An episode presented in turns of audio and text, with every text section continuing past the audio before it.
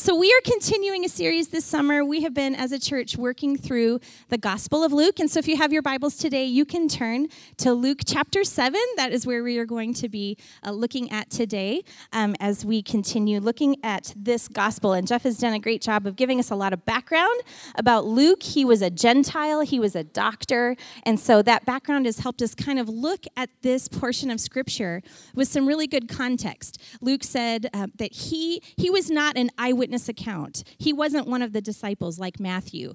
And so he went out and he said, I, the beginning of Luke, right in the first chapter, he said, I went out and I investigated to find out if this thing was true. And so Luke went and talked to all the people. He heard the stories. He went and he researched it, just like a doctor would.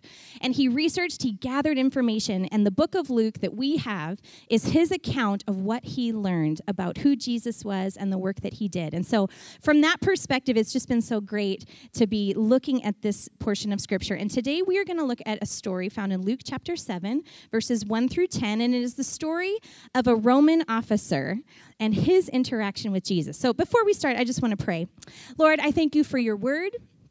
I thank you that it is inspired, that it speaks truth to us, and I, t- I believe that today you have something that you want to show us through your word that is going to greatly impact our day to day lives and the way that we love you and serve you and serve those around us. And so I pray that your Holy Spirit would come and illuminate your words. In Jesus' name, amen. So let's read together Luke chapter 7, verses 1 through 10, the faith of the Roman officer. When Jesus had finished saying all this to the people, he returned to Capernaum. At that time, the highly valued slave of a Roman officer was sick and near death. When the officer heard about Jesus, he sent some respected Jewish elders to ask him to come and heal his slave. So they earnestly begged Jesus to help the man. If anyone deserves your help, he does, they said, for he loves the Jewish people and he has even built a synagogue for us. So Jesus went with them. But just before they arrived at the house, the officer sent some of his friends to say, Lord, don't trouble yourself by coming to my home, for I am not worthy of such an honor. I am not even worthy to come and meet you. Just say the word from where you are, and my servant will be healed. I know this because I am under the authority of my superior officers, and I have authority over my soldiers. I only need to say go, and they go, or come, and they come. And if I say to my slaves, do this, they do it. When Jesus heard this, he was amazed. Turning to the crowd that was following, he said, I tell you, I have not seen faith like this in all of Israel. And when the officer's friends returned to his house, they found the slave completely healed.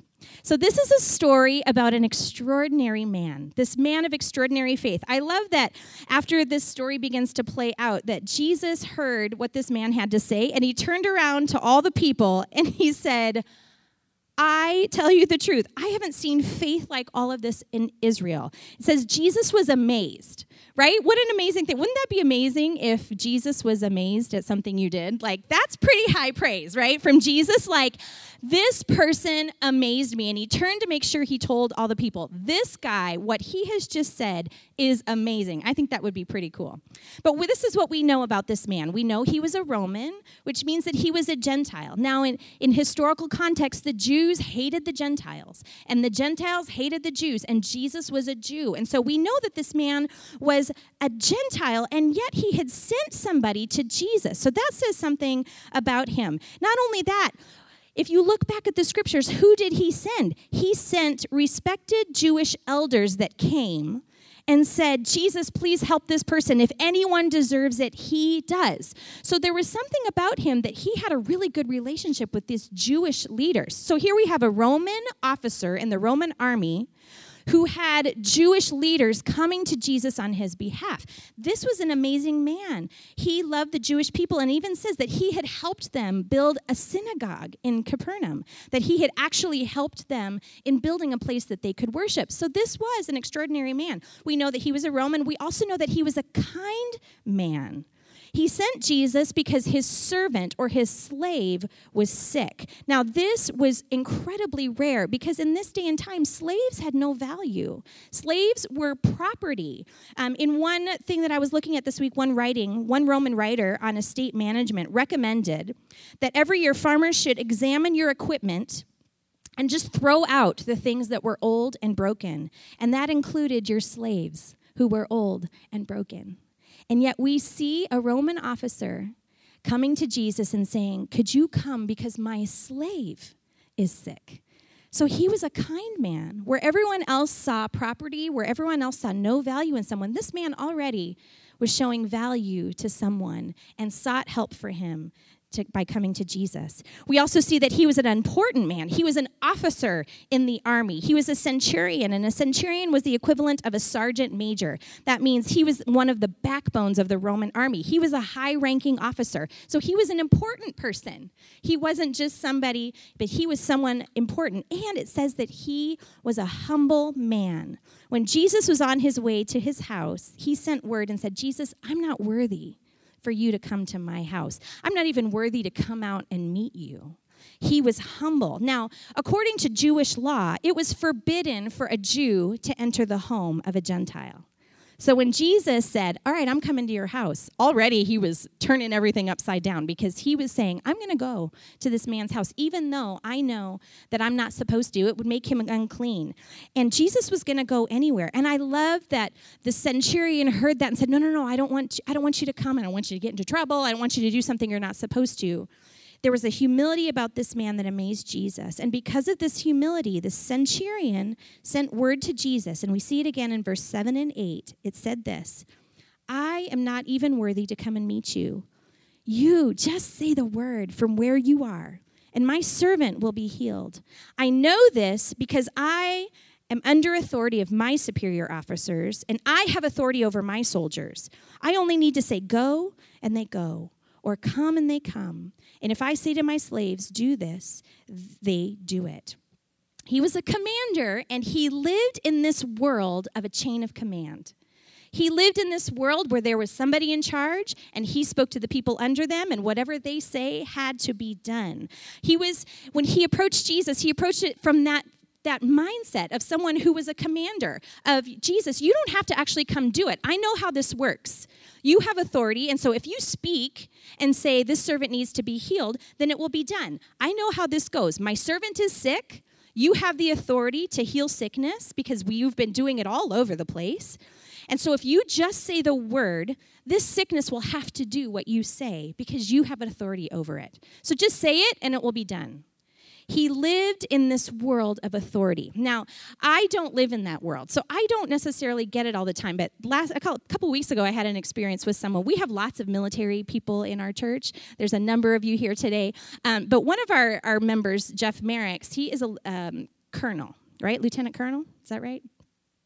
Sounds good. Sure. He is he is important. he is in command of people.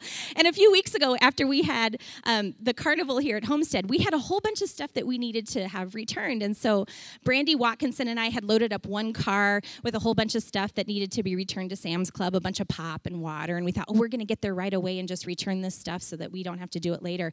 And we had enough that Jeff Merricks, who is Lieutenant Colonel Jeff Merricks, he also filled up his car. And so we all drove and we get to Sam's Club and we get there and we park our cars, and Brandy and I get out all these carts and we're unloading all these 24 packs of water and we're filling up the cart. And we look over, and Jeff Merricks has found two cart guys and has had them they are scrambling around. They've gotten carts for him. They have unloaded his cart for him. And now these two young men are carrying in his stuff. And we started laughing. We're like, well, there is someone who is used to being bossy. there is someone who is used to saying something needs to be done. Hey, you over here. Okay, come on, get over here. And we we thought that was so funny because here Brandy and I, it was second nature to him. Even though he wasn't necessarily, he does not have jurisdiction over the Sam's Club employees because he is used to operating in this authority, he is used to operating in this way. It just came second nature for him to say, I need help. You two are here. Come on over here. You start doing that. I don't think that way. I just loaded up my cart myself. I would never think, oh, I'm just going to command you, young man, come and load my cart. But Jeff lives in the world of a chain of command. And so it was just second nature for him to do that. But I don't live in that world. But this Roman centurion did. And it affected the way he viewed Jesus. It affected the way that he was walking out his faith. And I think that there is a spiritual principle here that is worth taking the time to learn about today. And so, the rest of the time that we are together today, I want to talk about this idea of authority. I want to talk about this idea of spiritual authority. I want to talk about this idea of what this centurion said Jesus, I know how this works. There are things that you are in charge of. You are over this thing that is attacking my servant, and all you have to do is say the word, and it will be done. There is something that you and I need to learn from this story. And so, the first thing I think we need to learn today is number one, Jesus has all authority in heaven and on earth. I'm going to say that again. Jesus has all authority in heaven and on earth. And here are some scriptures that you can write down and go look up this week just to confirms that fact. Matthew 28 18 says, Jesus came and told his disciples, I have been given all authority in heaven and on earth. Ephesians 1:22 says, God has put all things under the authority of Christ and has made him the head over all things for the benefit of the church. 1 Peter 3:22 says, "Now Christ has gone to heaven. He is seated in the place of honor next to God, and all the angels and authorities and powers accept his authority." See who who recognizes his authorities? All angels, all authorities, all powers. And Jude 125 says, all glory to him who alone is God, our Savior through Jesus Christ our Lord. All glory, all majesty, power and authority are His before all time and in the present and beyond all time. Amen. Oh, isn't that so good? From the beginning of time through this present age, through everything that is going to come in the future, Jesus Christ has all authority in heaven and on earth. What that means, Jesus is the boss of everything everything. Everything falls under his authority. There is nothing that he doesn't have authority over. And this is what amazed Jesus about this Roman officer. He got it. He just went, You don't have to come to my house. You just have to say it. I know how this works. This Roman officer had the faith that understood that Jesus had authority over everything. Someone who wasn't even a Jew and he got it. He understood and that is what amazed Jesus was he knew that all authority in heaven and earth had been given to Jesus. And I think that you and I need to grow in this area and let this idea sink down into our hearts that Jesus has authority over everything. Now, why is that so hard to believe? Why does it sometimes feel like, is that, is that true? Does he really have authority over all things? Because when I ask myself that question this week, why does sometimes why do I have a hard time believing that sometimes? I think sometimes things really feel out of control, right?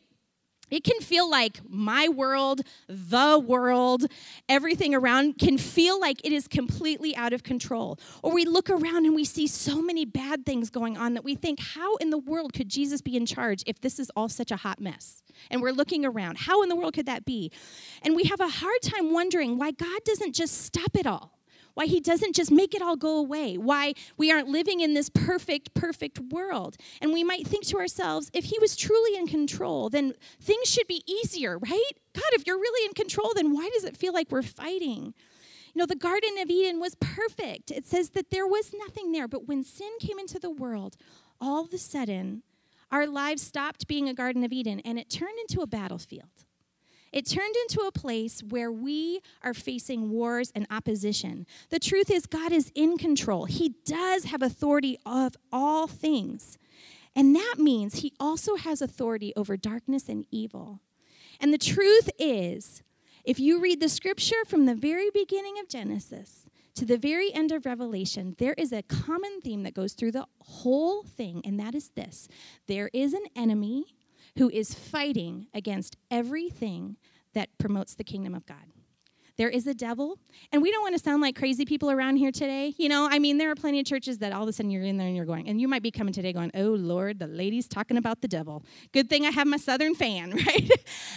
But this is the reality, and you can't read very far in the scriptures until you come across this reality. And we have to talk about it, and we have to look at that. We have an enemy who is opposing God and opposing us. There is somebody fighting against us. The Bible tells us there is a devil, and his number one job is to oppose the things of God and the people of God. We know this by looking at 1 Peter 5 8, which says, Stay alert, watch out for your great enemy, the devil. He prowls around like a roaring lion, looking for someone to devour. That means he's just going around looking who he can mess with, what he can make bad. He is looking and he is opposing you. Now, maybe you've never really thought about that that in the spiritual realm that there are things that are opposing you but maybe you have felt it maybe you just didn't know what the name was for it or what was happening maybe you have you ever just been going through a week and you just feel like my goodness feels like I'm walking against the wind. Like there's just like torrential winds blowing against you, and every step you're taking, it just feels like something's coming against you. Has anybody ever felt that way? Or you feel like, oh my gosh, what is going on? It just feels like everything keeps falling apart. What is that? Or this is happening, or this keeps hitting our home, or my kids are struggling with this. And you just feel like every step you try and take forward, maybe it's even in faith, every step you t- start to take forward in faith feels like something is smacking you back. Well, that, there's a reason. Yes, there is a reason because there's an enemy opposing you. And every time you take a step forward, he is trying to push you back. And that is what he does. Maybe you have felt that opposition. Maybe you felt just evil or darkness. Maybe you've seen a commercial come on and it was something evil and paranormal, and you just felt the hair on your neck stand up and you thought, that seems real. There's something evil about that. Yes, we have an enemy, and he is fighting against us. I found a great article this week by John Piper, and he wrote it. It's a blog. I encourage you to find it this week. It's called Satan's 10 Strategies Against You. And John Piper is a, a, a scholar, he's a pastor, and he went through the scriptures and he pulled out every place that the Bible talks about how the enemy opposes you different places where we can see some of his strategies. And, and he talks about the top 10. I don't have time to go into all of them today, but I want to go through a couple of them because we, it's important when we have an enemy to know what his tactics are, right? And to be able to go like, huh, well, what, how does he come against us? Is it just random? It is sometimes, but there are things that the scripture tells us that he does and ways that he comes out at us. Number one, he lies. He's a liar.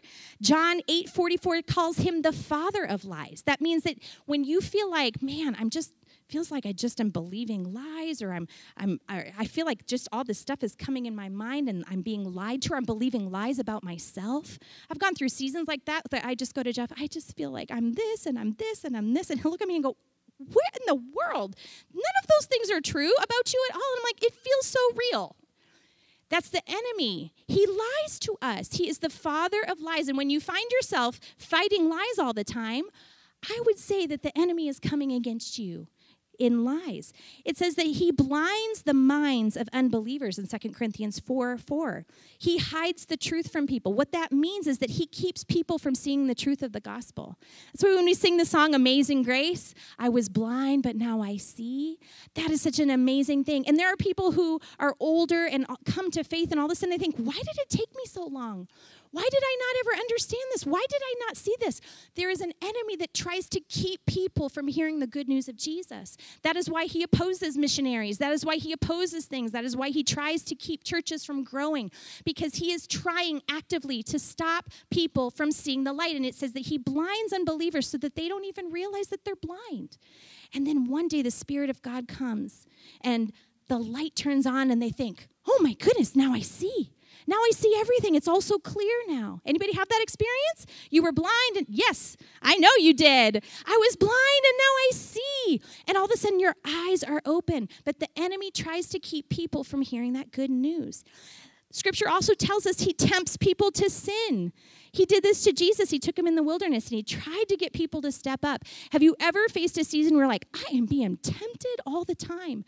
Maybe you are a recovering alcoholic and all of a sudden one day you're like, I have never been tempted to drink like I have been this week. It's like that old familiar thing just comes. You have been tempted over and over again. You just feel like, where did that even come from? I haven't thought about it. But the enemy comes and he tries to lure us into doing stupid things that derail our lives all the time. He tempts us. He comes at us and he tries to tempt us. It says in Luke 8 that Satan plucks the word of God out of people's hearts. That he tells a story of the parable that, that the word of God comes and people might hear it and he quickly runs and tries to snatch it out so that it doesn't grow and it doesn't take root. These are just a few of his strategies.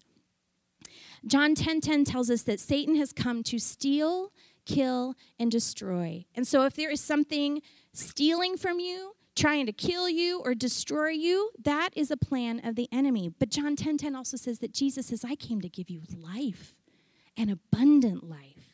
So the enemy is trying to come against you. And I think it's important that we understand his strategies against us so that when we are going through something or we're watching someone we go through, uh, we love, go through something, we can stop and go, hold on, hold on, hold on. Why are you believing all these lies? You know what? Let's just pray because it seems like the father of lies is messing with you.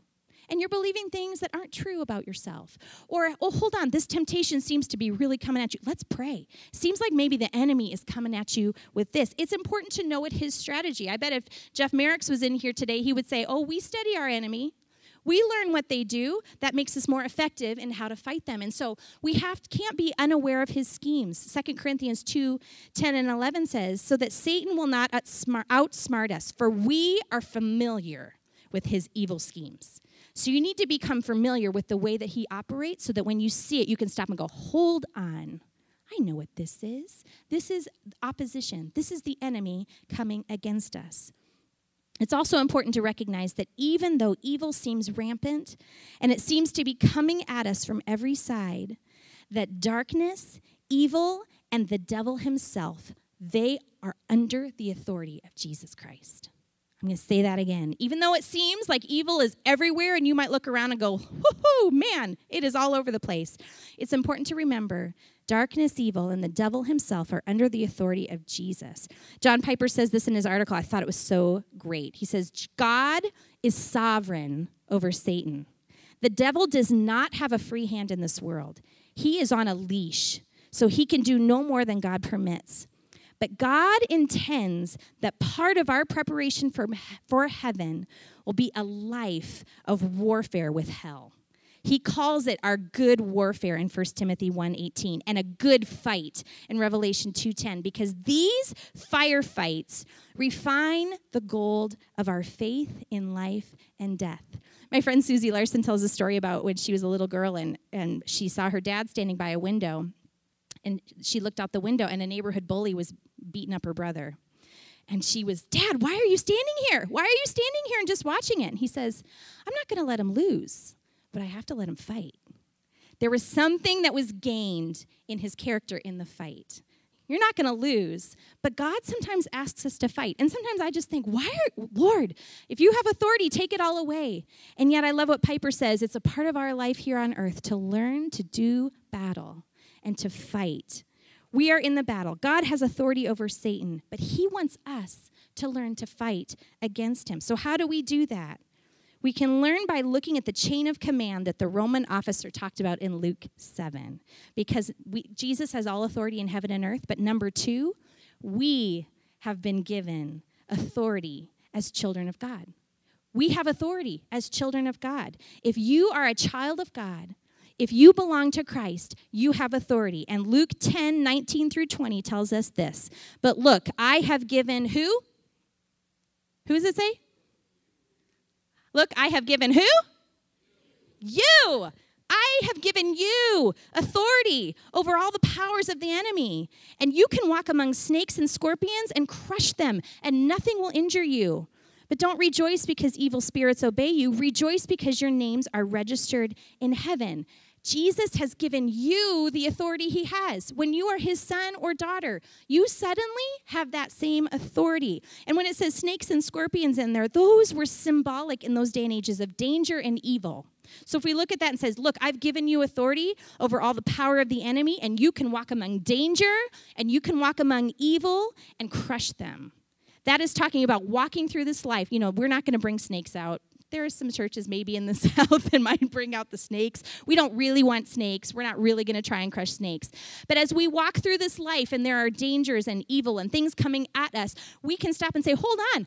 I have authority over this because I am a child of God. Hold on. I have authority over this, over this enemy, over this danger, over this evil, because I am a child of God. The word in that scripture in Luke 10, authority, is actually a Greek word that is called exousia. And that word means the power to act, delegated empowerment. It means authorization. Delegated power refers to the authority that God gives his saints, authorizing them to act to the extent that they are guided by faith. So it says, Look, I have authorized you over all the power of the enemy. I have authorized you. I have given you delegated authority. A few years ago, Jeff and I were leading worship at a camp up in Alexandria. And um, they gave us these little cards. There's a little, like a coffee shop at the campground called Geneva Java.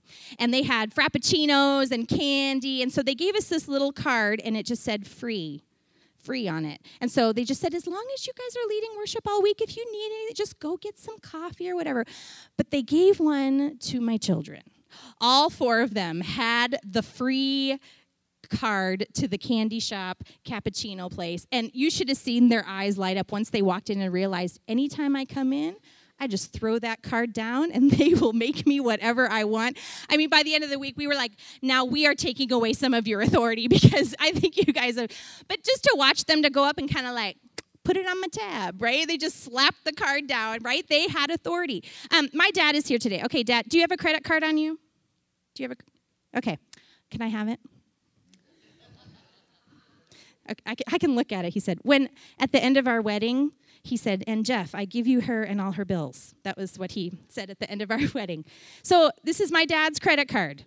So when I was a teenager and I just got my license, it was, you know, nobody had debit cards back then. And so I was driving around, and as a good father of daughters, my dad gave me a credit card. If you're ever in an emergency, anybody have this experience? If you're ever in an emergency, use this card. If you need gas in your car, give this, which is great because I usually had a quarter in my wallet and would never look ahead to see, oh, I'm out of gas. Thankfully, my dad had a credit card for me. My name was on it. I never once saw a bill. I never once saw a bill. I never once paid it. I never once went and said, hmm, I wonder how much is on there. I wonder how. But my dad authorized me to use it whenever I needed to. Why did he do that? Because I was his daughter. And that is what this scripture is saying. When you are in Christ, I have authorized you with all authority. You now have power over the enemy. You have power to speak to darkness. You have power over the things that keep coming against you. You are now an authorized user. I'm going to put in my pocket. Oh, no, I'll give it to you later. My name's not on this one. but we have been authorized. We have authority because we're God's children. Look at this. John 1:12 says, "But to all who believed him and accepted him, he gave the right to become children of God." You know what that word right translates to? Exousia, our word, authority to all who believe in Jesus. When you become a child of God, you now have authorization to be a child of God and all the benefits that come with that. We are his children, and we are then put in the chain of command. When we are his sons and daughters, we are put in the chain of command. Jesus has authority over the devil, and when we become his children, we are also given authority over the devil and his schemes against us. Can I tell you how much we need this?